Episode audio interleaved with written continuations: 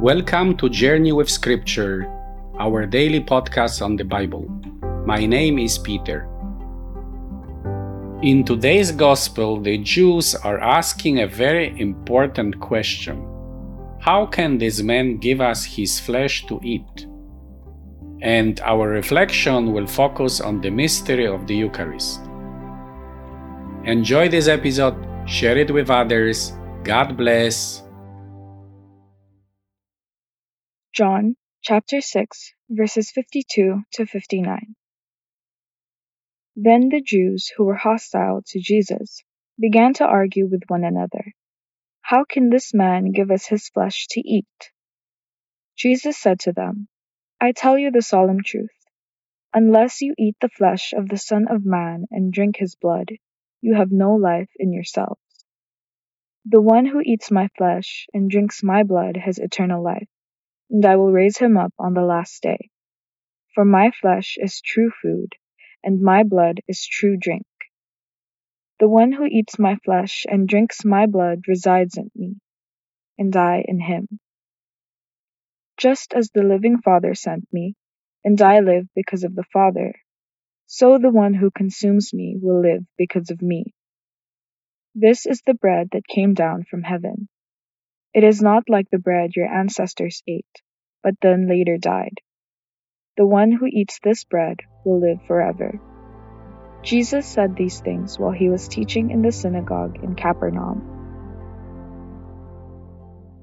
The question that the Jews asked in today's Gospel, how can this man give us his flesh to eat, refers to what they just heard. Jesus told them, I am the living bread that came down from heaven. If anyone eats of this bread, he will live forever. And the bread that I will give for the life of the world is my flesh.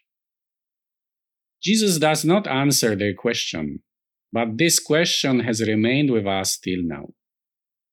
The only possible answer to this question is the mystery of the Eucharist. Jesus had real flesh and blood and he died a horrible death on the cross. On the eve of that death, Jesus took bread and said, Take it, eat it, this is my body.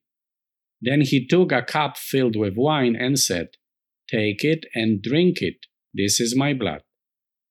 This sacramental language reveals to us a reality hidden behind the visible signs. By participating in the Eucharist, we become united with Christ. The Eucharist is indeed Holy Communion. As St. Paul writes to the Corinthians, the cup of blessing that we bless, is it not a participation in the blood of Christ? The bread that we break, is it not a participation in the body of Christ? And since Jesus is the bread of life, the source of life, he can impart to us the gift of everlasting life.